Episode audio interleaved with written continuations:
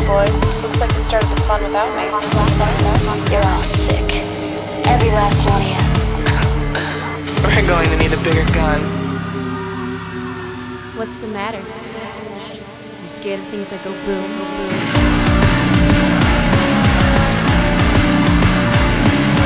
Give me one goddamn reason why I shouldn't blow your goddamn brains all over that goddamn wall.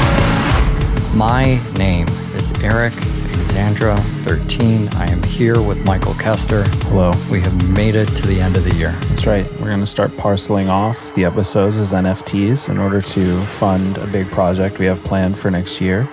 Um, so get in quick because the good episodes are going to go fast, probably like in the in the near one dollar range, whereas some Oh of the worst God. episodes may only garner a few pennies. You know, if you think about it, if we sold every episode of Double Feature for one dollar, We could fund the show to do a season. 14. Yeah. God, I know. That's been the theory since the beginning of the show. And One day that'll work out, I think. so you are listening to the, well, either the beginning or the end right. of a year of double feature. We're in between the panels. We are, yes, little super reference there. I Yeah, caught that. you. I caught that. so we're going to do the show today and we're going to talk about the last year of double feature. If you haven't heard the last year double feature, it's a great sort of summary of what we do with the show, where the sort of end destination of a year long run of this show is. And it's spoiler free. So that's great. If you have been following along for an entire year of the show, Thank you. yeah, thanks. thanks for coming along. And uh, this is where we try to get some answers out of all of these these mysteries that we've set up throughout the year. hmm Many experiments were performed. I hope we reach some some good results, but I suppose we'll find out. I think uh, I think the broadest result of double feature for us is still just watch a lot of movies, or as as a, a scholar once put it, watch more fucking film. Yeah. That does seem to be the at least baseline goal of double feature, and so I can say with certainty that we did achieve bare minimum that goal. We watched a lot of movies. Good. Good. Everybody got together and we successfully didn't kill ourselves. That's really I mean, I assume everybody everybody listening that's true for. That's definitely true for everyone listening. Hey, that reminds me, patreon.com forward slash double feature. If you want to hear the episodes from the previous year or support the current year of the show, you can do both of those on the same website by uh, using the exact same mechanism, which is funding double feature on patreon.com forward slash double feature. So we use that to keep the show going, but it's also where we keep all of these back catalogs of the previous runs of uh, episodes. So if you're liking the current year and you want to hear about, uh, we're going to recount many films, and what's going to happen, and I promise you it'll happen, is you're going to go, oh, I didn't see that film. I want to see that movie. Oh, I, I wonder what that episode was about. I'm now very interested in Tammy and the T Rex, or what that was like a week ago. but, but maybe you're interested. I don't know. So you can hear the episodes on the Patreon. Thanks to everybody who came along this year. Some of the coolest stuff was the listener picks, and I'm sure they will come up many, many times. we are contractually obligated to bring some of them up. many, many times.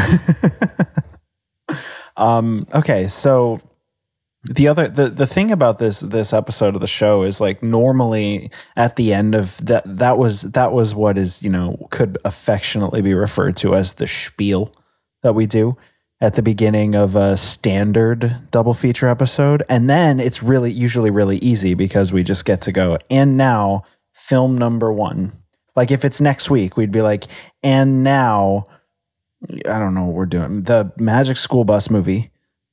I actually do know what we're doing. I, it's part of the rules of Yeah, doing the show. Don't lie. But uh, Part, part of the rules of doing the show. um, but uh, but now we we we kind of just it, it's loose and and we get to talk about um sort of whatever we want. So I think it's actually important just to keep us to give us sort of a not so much a roadmap, but at least a line that we know we need you need a line to form a tangent, you know? And so let's let's plant the line. Perhaps even a log line. Is that Oh, no, that's not what you were. We need one for the entire year end. Is uh Um, yeah, how about that log line? Now that you don't have a log line, you're just like floating around in the ether. You don't know what to do. Well, I mean, maybe that's our goal. Maybe our goal is to come up with a log line for year 13 of double feature. Oh my god, don't just invent homework in the beginning of the show. That's horrifying. It's fine. I'm just Chekhov's gunning our our plan. Well, we'll we'll talk about the log lines. I want to of course talk about the best pairs and movies we did this year. Sure. We have a journey that we should discuss. We have uh, a move that happened in the middle of the show that I want to discuss. Yeah. And I think we're going to see some films emerge from the entire year of double feature. Yeah, I think one of the things that I just want to get out at the offset is um when when did when did year 13 start? Year 13 started um truly mid pandemic, right? Like we had just Yes. we had gotten all the fun news that we were going to be like locked inside but like it was it was there was this thing when the pandemic happened and you know it was kind of like this weird um this nebulous area of like hey we're we're we part of us and i think both of us maybe to a certain degree were relieved to not have to go outside right? Like that exists. That was a thing. But that wore off to a certain degree by the time this year of double feature started. We were firmly in the miserable portion of the pandemic. It, Oh, yeah. The reality of it had settled in. Things were closed. People were broke. Well, you could see it on the shows. You remember last year we were having all these fun Right. people are thinking about the pandemic. We're all getting through it shows. And this Yeah. this year was just like we started in Mad Max land. Exactly. And so I think that it's really important as you listening to this now, maybe you're out without a mask on, maybe you you went to the movies last weekend, you know, maybe maybe all of this has happened and just bear in mind that you are listening to the culmination of a show where we as a group were at the absolute bottom. I mean, this was mid the previous president. We weren't sure what was going to happen. We had just gotten through that, like the riot thing. I cannot think of a lower note from like a global standpoint for double feature to have started a year. That said, we started on a super high note as far as films we paired. We decided, I don't know where we had the energy to go, let's let's really put a flag in the sand and go, let's let Podmanity know that we're doing something fucking different this year and we're really going to try and like celebrate the future of cinema. And we did um, the Spider Man Into the Spider Verse with Bandersnatch, which the first one you guys all totally remember. The second one, that's the name of that uh, that Black Mirror feature length thing that Netflix did that was Choose Your Own Adventure. It was called Bandersnatch.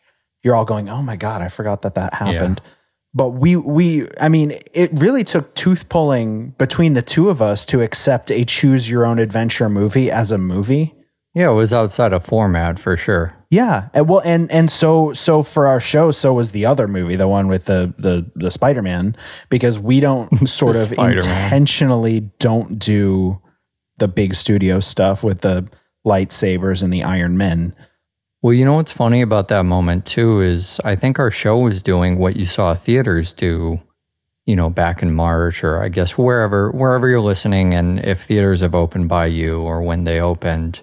You know that kind of all right. So in the United States, A Quiet Place came out. Mhm. And what was the marketing story of A Quiet Place? A Quiet Place 2?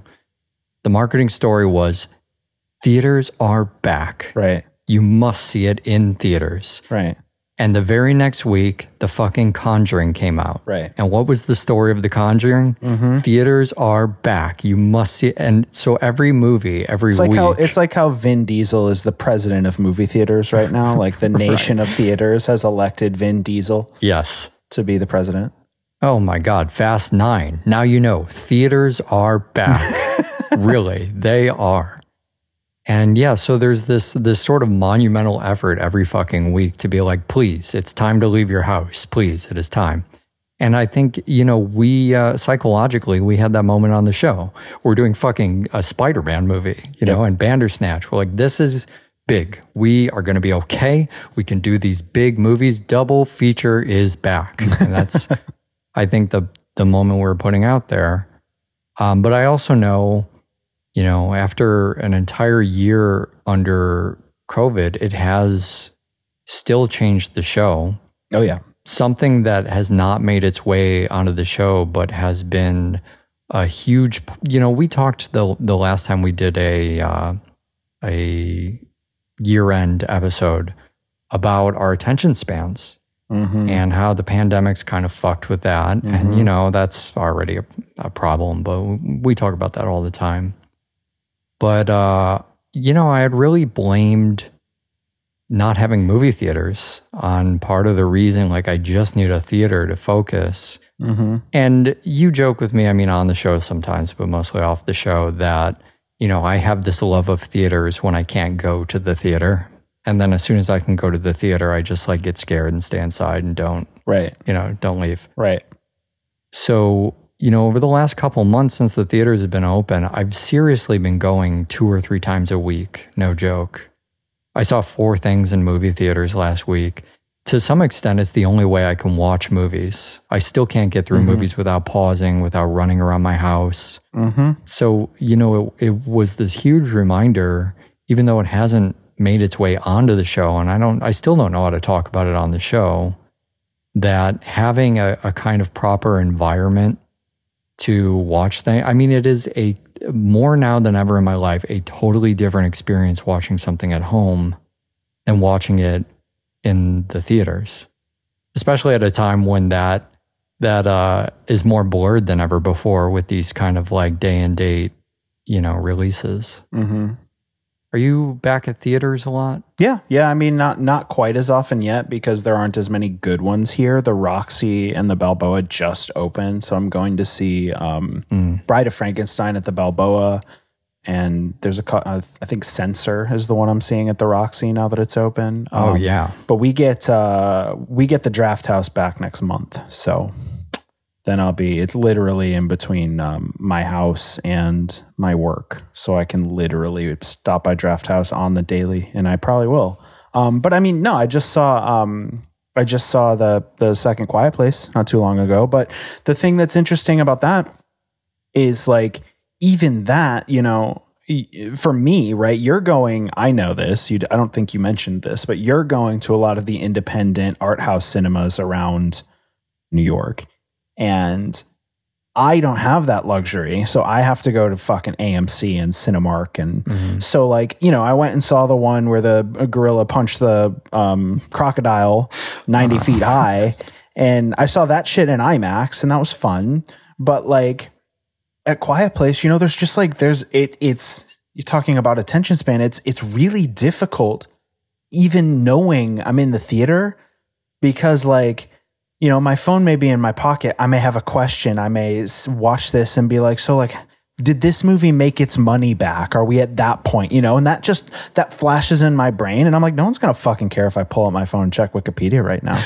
I don't do it, but I know I can.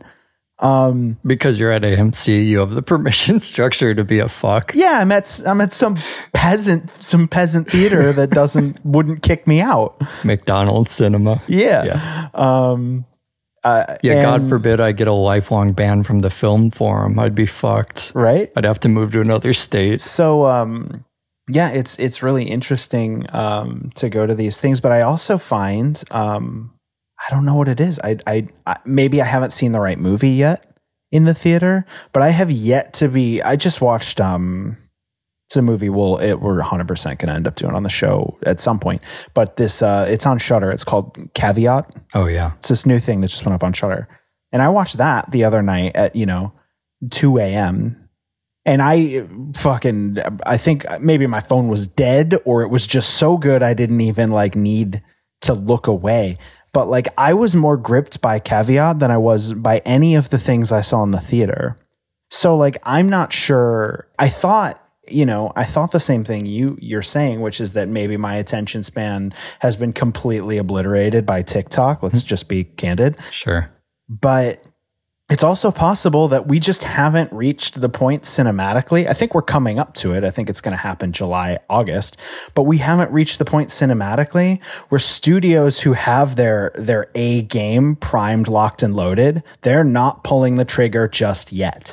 I think that may be mm-hmm. what's going on cinematically and I think you're probably having a lot more success in the movies you're able to see because those smaller art house movies they don't have the same disgusting oversight from you know mechanical dollar gods that like will just reposition things so that suicide squad comes out after 90% of the country's vaccinated right Yeah, I mean, I haven't seen anything new in Right. since March. I mean, it's all been yeah oh, I want to see this old movie. I'll wait till one of these Yeah. theaters shows it. Yeah. And I've been pretty lucky in that regard. i think the only movie that you and i have both seen theatrically is the um chris rock movie with the with the traps Oh, yeah, yeah, I did see that. and in Coney Island, bizarre.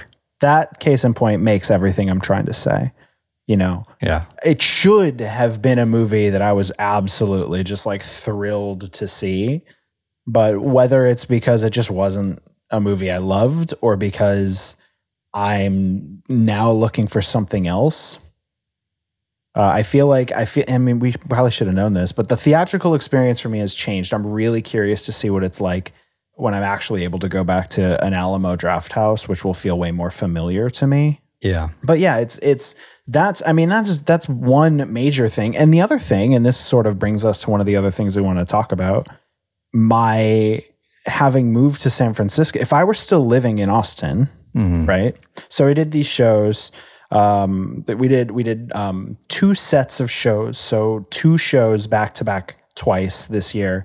We each moved. So we did one for you. You moved from Los Angeles to New York, and we did L.A. Story and Under the Silver Lake for your like, That was the goodbye show. and then White Girl and King of New York was the Right. the from LA to New York. Yeah. that was your welcome to NYC. Right. And so, and I am, for me, we did um, No Country for Old Men and uh, The Yellow Rose of Texas as See You Later, Austin. And then we did. I think that movie's just called Yellow Rose, by the way. I'm sorry, the song is called Yellow Rose of Texas. You're right. Yeah. And then we did uh, Bullitt and Last Black Man in San Francisco. That's the actual title Yeah. for when I when I landed in San Francisco. And so before we jump into that, my point is if I had never made that move, I could have been going to the Drafthouse for the last fucking six months. There's like five of them. They're all open. They had like fucking they have, you know, fucking the cast of Lord of the Rings has shown up at screenings there. Fucking John Sure, Krasinski opened Quiet Place. That like it's back to normal in in at least that regard there.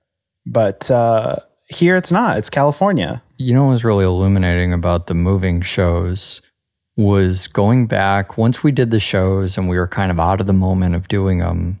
I was really surprised on both the um, the White Girl King of New York show and the Bullitt Last Black Man in San Francisco show that I, when we did the ones where we moved and we use those as an excuse for me to talk about my experience in LA, you to talk about your experience in Austin. Mm-hmm. We had a lot of very deep emotional connection to those places, even though we were leaving. Mm-hmm. And we're both leaving pretty voluntarily. It's not like mm-hmm. we were forced and we were kicking and screaming.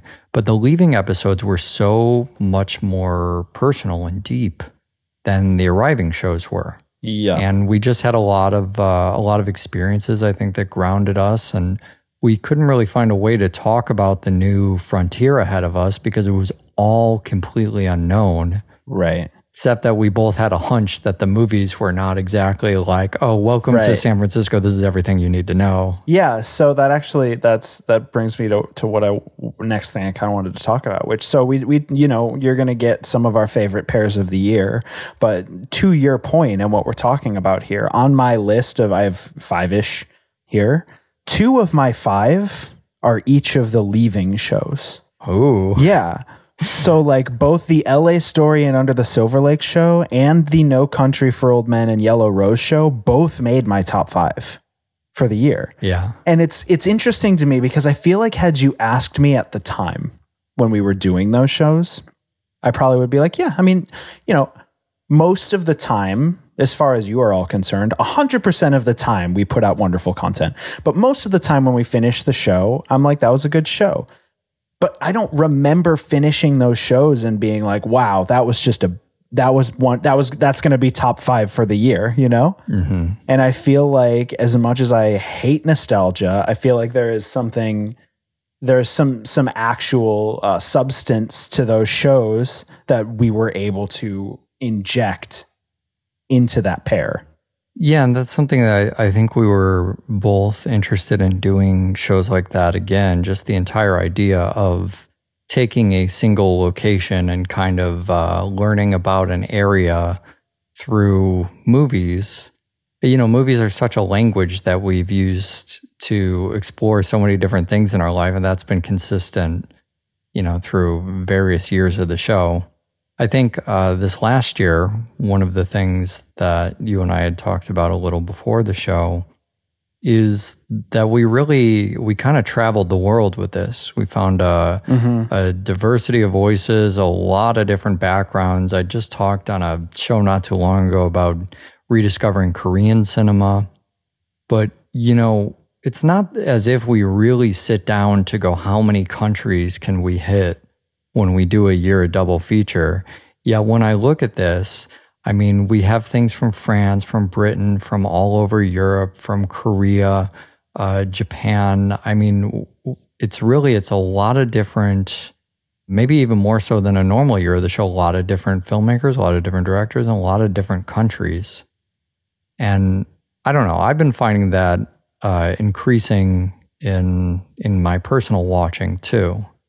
That I'm seeing a lot of stuff. I think part of it was just going over to uh, to London a couple of years ago and just spending so much time over there and realizing like I don't know. It was this is this is going to sound so naive to people who uh, got their backpacking through Europe done when they were younger, but I discovered late in life um, really how fucking sheltered we are as Americans, and how common it is in the other countries that I've been to for them to uh, just travel all over the fucking world. You know, the number of people in this country, in the United States, who don't even have passports is ridiculous compared to how just the the sort of culture in Europe and how people travel and also just the the kind of cinema that Sure. they experience. Yeah, I mean, there's there's a I don't I'm not going to misquote the statistic, but there's an upsettingly high percentage of Americans who have never left their home state.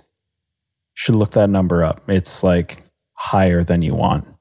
Yeah, and I mean like okay, so is that depressing about America? Sure. But it's also exciting to me because what that says is there's a lot of stuff out there and if you watch a lot of movies and you get bored and everything looks repetitive, you just kind of dig around in some of those other countries because Sure. uh, there's crazy stuff out there. Yeah, I mean, I, I mean, it's depressing to a certain degree, but I just think it's also it's one of those things. It's just speaking about perspective, like you know, you and I may understand that someone who hasn't left their home state in in America is probably missing out on a certain percentage of life experience. But what's really important about that understanding is extrapolating it to ourselves, right? Mm-hmm. it's that you know if if you for me having toured and you having you know also kind of toured if we were to take a map of the united states and tick off every state we'd been to we would have visited exactly 2% of planet earth and that doesn't matter and do more do better you know it Yeah, doesn't yeah, it's yeah. not important and i think that i think that you know it's again for better or worse this last year of being locked in our homes voluntarily sort of you know we're locking ourselves in our homes because the outside will kill us in series of ways. The planet became the internet right? It became sort of like a test strategy for all of those um, post-apocalyptic like cyber movies where like everybody's online and online is real life. Yeah. but it it it made uh in those ways it brought the world closer together right because once if you if you take let's just look at theaters again if you take movie theaters out of the equation it's no fucking harder to see a movie from Korea than it is to see a movie made in Vancouver. It's the same amount of effort, right? At worst, it's $4. And at best, you know, you just dig it up all the way down at the bottom of Prime.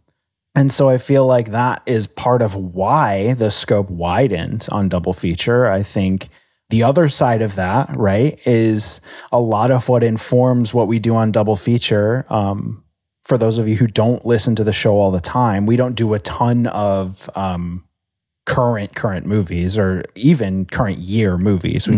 But when new movies aren't coming out, we can't see. So like this year, here's what's going to fucking happen. Actually, let's use a real example. So they just announced that Rob Zombie is going to do the Munsters movie. That's a thing that's happening because the engines of Hollywood have sprung back to life. Mm-hmm. And so Rob Zombie signed on to the Munsters movie. So what does that mean? Does that mean you and I are going to do the Munsters movie opening weekend? No. But here's what it does do. I see that headline and I go, you know what we should do is Rob Zombie's 3 from Hell with Munster Go Home. And we're basic while we're not doing a new movie, the current activity of Hollywood is still fueling the fire of the decisions we're making. Uh, you know, Chloe Zhao gets tapped to do Eternals. We go, let's do The Rider and talk about her before everybody else Yeah. knows who she is. Yeah. That was one of those American ones we did this year. Right. It's also funny to talk about even just international cinema because we did make a deliberate effort. You know, the last year end episode, we said, wow, a lot of international cinema.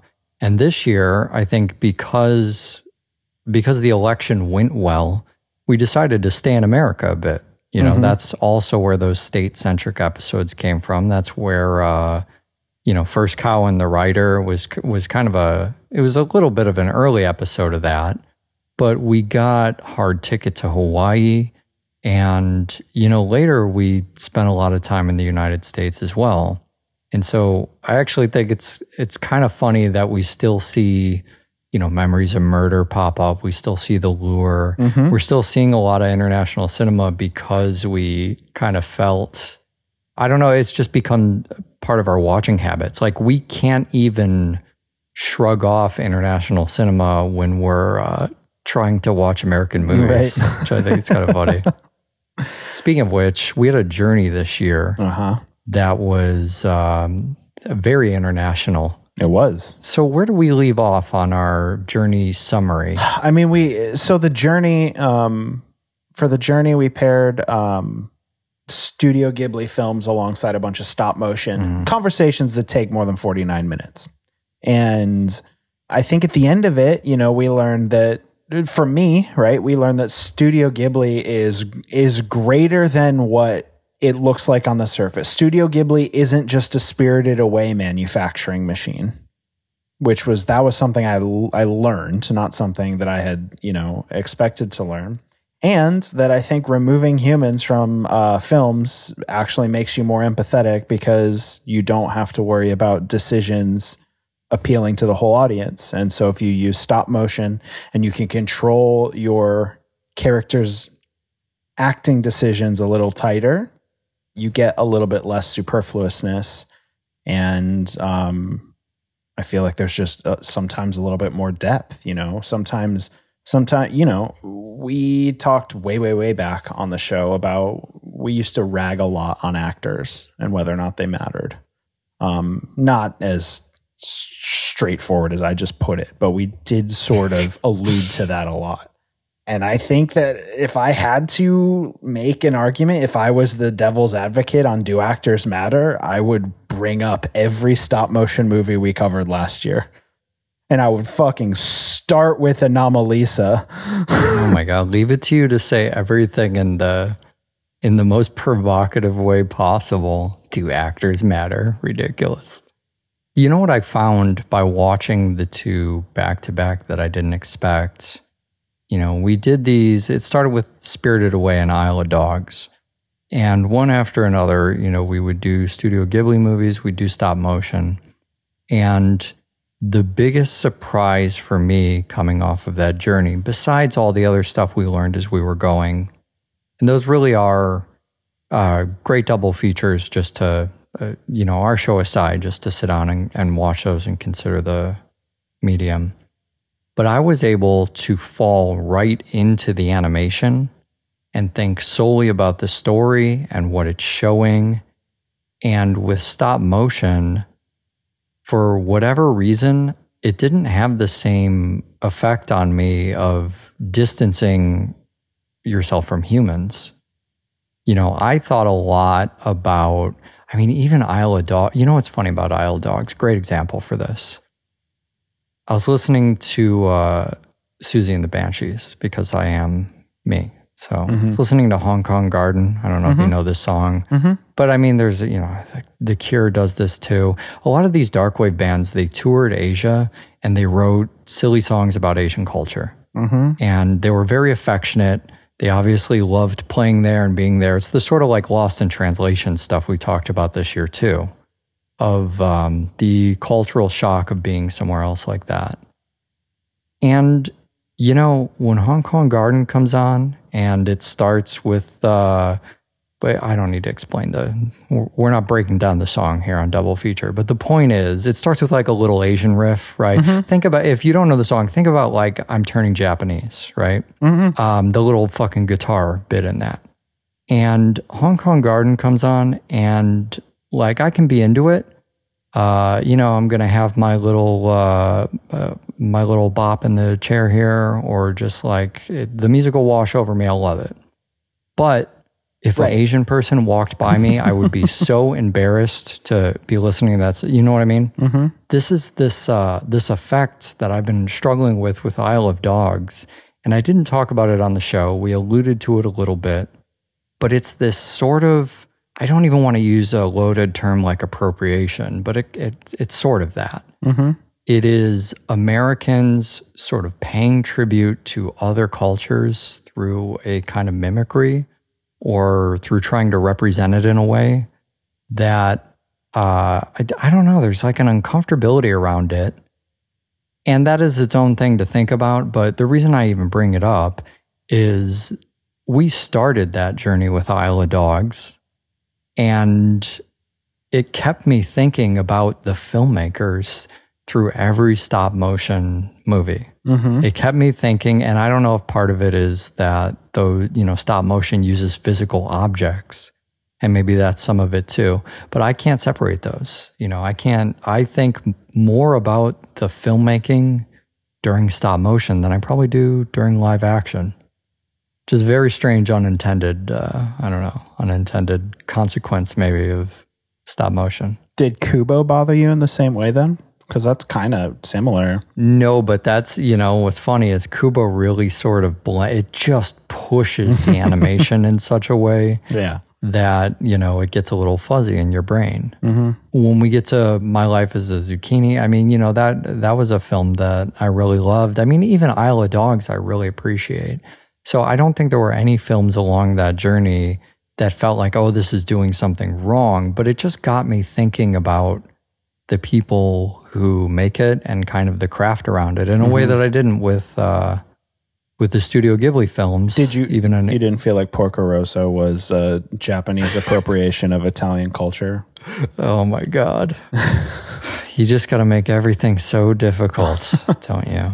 Okay, so I've I've already given not to just like complete left turn here, but we're we're getting No, let's do it. We're Let's we're do it. somewhere in the show, and you owe me at least a few top picks. I Let's- have okay, mine so in order. I have a top five in order. Oh wow, no kidding, huh? Yeah, Okay, so I want to. Um, a lot of good movies this year, by the way. Not not uh, some of my favorite movie. In fact, most of my favorite movies we did on the show this year didn't make top pairs because I felt like they were just like perfect example is the last week's episode where we did um behind the curve. Like behind the curve, great. But like Tammy and the T-Rex and behind the curve, like the pair isn't so good. yeah, yeah, The movies are fun. I think um, you know I have to. I, I want to talk about something on that uh, on that note, but I'll give you a pair first because you said I owed it to you. Thank you. Uh, the Lure and the Untamed hit a spot for me where I just wanted to. The tentacles hit a spot for you. Yeah, they absolutely did. And I just, I love fucking around with movies like that. Uh, the psychosexual stuff on the show this year was great. anything that just felt like kind of smutty. You know, we really pushed into edgy cinema everywhere we could. And that was one I loved doing. Also, while you're talking about, you know, good movies and actually bringing up Behind the Curve, you know, we did Cuties this year on the show. Mm-hmm. And that was another one of us. There was like controversy at the time that has since like fucking evaporated. But I did want to follow up on that show because I remember one of the weird things we talked about uh, that we didn't check again on Behind the Curve, but we should have, is that there was an odd, sort of almost suspicious resistance to how the the sexuality of the children was kind of coming into play, or like the coming of ageness and where that intertwined with sexuality. And it was both bizarre to us because we watched the movie and we looked at it and we went, This is fine. I don't know. This is like every other movie that does this. I don't know why people care. And I had said at the time that I was growing suspicious of this strange, like online mob of people whose rallying cry was stop the pedophilia, stop the sex trafficking. And by the time we, so we kind of just like raised a question like, huh, this is weird that all these people are just like, oh my God, protest cuties and there's nothing even in it. Mm-hmm. But then we got to behind the curve. And I think by the time we got there, you can even hear it in our conversation. The world learned about the Q stuff. They learned about these like weird mobs of people online. We talked about the HBO doc on that show. And we we've learned a lot more about just kind of this odd culture of Pizzagate people Mm-hmm. who I think were the mob against that movie. Anyways, follow up on cuties, but that's not the other top five I wanted to mention. I'll give you let's let's just count them down, man. All right. In no particular order, of course. Counting down in no particular order. Knives Out and Eight Women was another one I wanted to call out. Uh, I love when we can do a, you know, you've probably seen Knives Out. Uh-huh. Um, everybody knows what that is. The the sequel is gaining like meme infamy and how many people they're announcing for it. But Eight Women was sort of the Knives Out before Knives Out happens. And I love when we can do a show that's like, hey, here's a huge movie. Everybody saw it. It's great. It's a great movie. And if you finish this movie and we're dying for more like this, here's a foreign movie. Here's a little less, you know, sung movie. And I also think because we've seen so many of those actresses in other double feature films, that was just a really is one of the best examples I could think. Tribute to you for I think for coming up with that. um, was another one of mine. Give me another one of yours. Uh, so my my I, mine are actually in order. Um, but my uh, my number five, and it's actually a fun one because it was sort of one of the ones that you and I had the most hesitation about, but also um, it's like sort of a perfect pair, but like suspiciously perfect. Uh, when we did Midsommar in The Lighthouse, Oh hell yeah! it's a little on the nose, but what I like about it, other than the fact that those two movies just go great together, they're exactly in the same space of horror. They're in the they're you know in the same vein that horror is going that you and I like to celebrate and champion. And, and and so such and such and such. But what I like about that pair is we put those two movies together, you know, a million years ago, and they still feel it feels like a relevant pair that we could do again right now. And both of those movies would still be like ah yes Midsommar and ah yes the lighthouse. So often we do like a horror pair. And then like when we get back around to thinking about it it's like oh yeah that was like the perfect example is a movie like us which is something that you and i have a similar problem with. We want to pair it. We know we want to do it. But like i'll be honest like no one's talking about us There- I see I see Midsommar memes and the lighthouse memes once a fucking day. Yeah, Those are those are fucking those are in the public ethos of of horror cinema and and regular you know just broader cinema. So that pair was great, but I also love that that pair still feels like it makes sense to do for anybody.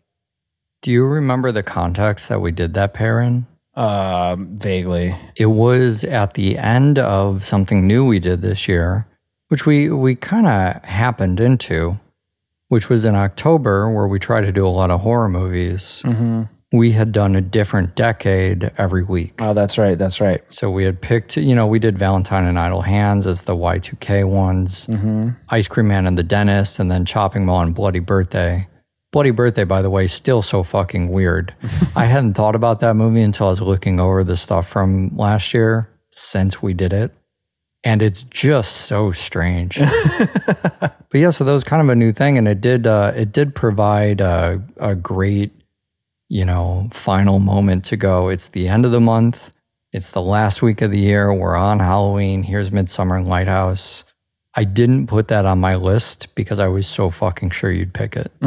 So here we are. I'm willing to bet you won't. You wouldn't guess my number one in a million years. Well, give me another one. Well, then my next two are No Country and Yellow Rose for the Sayonara Austin show. And then it, it's basically a tie, although I did like the LA story Under the Silver Lake show slightly better because Under the Silver Lake is just a movie I really love. But those are that's my my my four and three going down. Those are just great shows. And like I said, it was like they're great, they're great shows, great movies. And I feel like having lived in these places, we were able to sort of go, these are movies that represent this place. And then we kind of like threw shit at the wall for the city we were moving to. So, something I would like to do for next year, patreon.com forward slash double feature, is I would like to pick another pair for our current cities each. So you get to pick a New York pair that's actually a New York pair. Yeah. And I'll pick a San Francisco pair that's actually a San Francisco pair. Yeah. I think that would be something fun to look at again. Um, or maybe we just do it differently, right? Maybe we you pick a New York, I pick a, an SF, and that's a pair. And we just get to talk about this is actually a movie that feels more like this place, right? We can we can do that too. Yeah. But I would very much like to revisit our current cities because you know the other pairs from this experiment are not on my list and i think that that's why i think we didn't really Oh, yeah. we didn't have a grasp yet Well, yeah, now we've learned, you know, we've learned a lot more about the cities. And, you know, you mentioned I was going to a lot of these theaters. What surprised me so much about coming to New York that, I mean, a lot of stuff has, but man, there, you know, I lived in Los Angeles and I really thought, oh, yeah, this is like Mecca of independent film. There's something like uh, 35 indie movie theaters of some variety here. You know, I've been going to new ones every single week. I mean, there's just really a whole side of New York that I didn't even know about, even though it's been pounded home as a central city through, you know, just movies in general. You don't know a place until, you know, you've you've really lived there for some time. So I would love to go back to that one too. Pretty soon after I moved here, one of the first pairs we watched after the move was Horse Girl and Possessor. that's my number two Yeah, I I mean, I will well, I'll give you a different angle on it. I mean, you know, the- I do think it was a good pair. I like the themes we played with, but that's all in the episode itself. We talked about it. The other thing I liked is I just fucking loved those movies. And you know, we spend a lot of time trying to find very interesting pairs and films that complement each other, move out of our comfort zone. But frankly, what that also means is we do a lot of movies where I don't have an immediate interest in them or they're kind of a slog, mm-hmm. you know? And I think that's part of the joy of the show after having done it this long is to find like these movies that aren't so obvious right on the top of like, oh, everybody loves this movie because they know it did this. Mm-hmm. Or, you know, we did a movie like um, Chelsea Girls, mm-hmm. perfect example, right? It's more than three hours. It's incomprehensible in, a, in a, many regards, and it's hard to find and watch. But we did it because it's sort of like, well, Warhol is a name you hear. Mm-hmm. This is a notable film. Let's look at this and try to figure it out.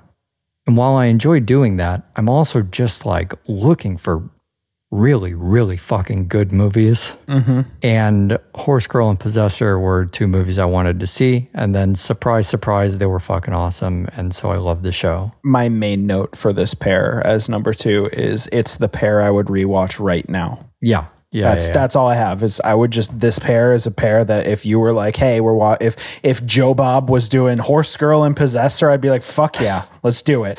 I'm here all night. Let's go. Man, The Last Drive-In, another uh, another savior during these COVID times. That's been keeping me on the movie watching too. Uh, Dig and Killing Bono. That's my number that one. was damn man damn look at this uh well i'll let you talk about it because i have a pretty obvious number one Yeah. Um, yeah, this Dig and Killing Bono, 100% my favorite pair. Um, because the movies were super fun and they go together so well, but they're not unlike uh, Midsommar and The Lighthouse, right? Two good movies that go great together. I think these two movies suffer if you don't watch them together. I think that it's two movies that you have to pair to really get the full scope of what's being talked about in either film. There's so much wrong about this pair for us. Uh, it mentions U2, which is a big no-no. Um, also, we did paul a, Hewson. It doesn't say Paul Hewson in the yeah, killing Paul Hewson. Come on. Also, we did a documentary first. That's usually not something we do. Um, one of the films has punctuation. I know that that really grinds your gears. hate it, can't stand it. And furthermore, this documentary is about um, bands, right? Musicians who you and I had less than a passing understanding or even interest in. Right? It's basically Yeah. a documentary about two bands. And it's like, did you ever want to know more about the Brian Jonestown Massacre versus the Dandy Warhols? And I'm like, I didn't know that that was a thing to know more about. yeah. Um, yeah. Well, it does exactly what you hope, which is like you don't have to like these bands to like these movies. Right. I feel like one of the other things that this really finally scratched the itch for, and you can attest to this being the person I throw pairs at multiple times a year. But uh, I'm constantly trying to find music pairs because, like, that's a thing that I do. And I'm never able to, like, really pull off a music pair that feels like a music film pair. It's either like fucking Head, which is like, I guess the Monkees are a band. That's not what this movie's about. Or it's Rock and Roll High School, where it's like, I guess this is a movie unless you're just going to pretend it's not a Ramones concert for an hour and a half. Yeah. Yeah. And I feel like Dig and Killing Bono, um, shouts out to our Patreons who suggested it. But that was a great, uh, that was my number one pair. I love it. And Killing Bono is a movie I watched fucking 10 years ago and thought was mediocre. And I don't know why I suddenly was like, this would be perfect, but it was. And I feel good about it. Damn, man. And I, uh, I'll give you another one because I don't like that's exactly the reason I love that double feature. You know, I could just repeat literally everything you said. You know, I didn't put this on here because I thought it was too obvious, but we did Elle and the piano teacher. Mm-hmm. It's exactly the kind of double feature that I love. I mean, really, just more than anything, it's like psychosexual art house films that aren't for everyone you know movies that i'm not sure people should watch and i i would recommend it to you if you weren't going to come back and like you know charge me with a crime. You know what i mean? The mere sort of like hey what are you uh, what are you up to? You should watch Elle. And the piano teacher i feel like i i need to card somebody before i uh before i give them that recommendation. But i just i didn't put it on here because i was like oh yeah Eric stuff like Elle and the mm-hmm. piano teacher. And I'd already put Untamed and the Lure on here. So I sort of felt like the obvious. But to be honest, my number one was sort of in that area too, just because of the things we've already talked about. And I can't help thinking about them, which is Memories of Murder and The House That Jack Built. It's a really good one. The biggest thing for me was just that it scratched an itch. It scratched an itch, which is good but it had this dual purpose and that's what made it my favorite this year. They're all my favorite but that's what made it my favorite this year is i kind of i've you know we both been watching true crime stuff. I'm thinking about you know jack as the murderer and then the detectives from memories of murder and the two sides of that coin and fine that's all the double feature but it was watching that movie that it not only scratched the itch, but it really pushed me into find more South Korean cinema. And to have two movies where you're kind of in the mood to watch them, and that's great, that's a pretty good double feature. But in my mind, a great double feature is you watch those and you go, wow, I want to follow up this other stuff. I'm watching The House of Jack Built and I'm like, you know, I really need to see Nymphomaniac again. Mm-hmm. And it pushes you, it propels you to take this action you wouldn't have otherwise. I mean, I guess all I'm really describing is inspiration. It was an inspiring pair to watch. Mm-hmm. And man, especially that fucking South Korean cinema. I just can't eating up every little bit of it I can. so look, I wanted to save one thing to launch us into the next year of the show. Mm-hmm. We did this uh, big long logline exercise Oh, yeah, that we right. joked about at the beginning. And I did kind of want to talk about what we've learned from that and why that's been a, a good exercise to do and maybe how that's even changed our show a little bit. But I thought we're going to have to give it the first try of next year on next episode. And for people who aren't familiar with log lines, why not address it then? Mm-hmm. So there's my my one piece of cutting room floor year end that you can join us on the very next episode. Doublefeature.fm is the website. Patreon.com forward slash double feature is where you make sure we can actually get some of these shows done for next year. What are we doing? Tell me what we're doing next time on the show. Next time on the show, we are, you know, we're going to talk about, um, we're going to, we're basically hedging our bets. This is going to be a huge, huge, huge success. Um, there's no way this could fail next year.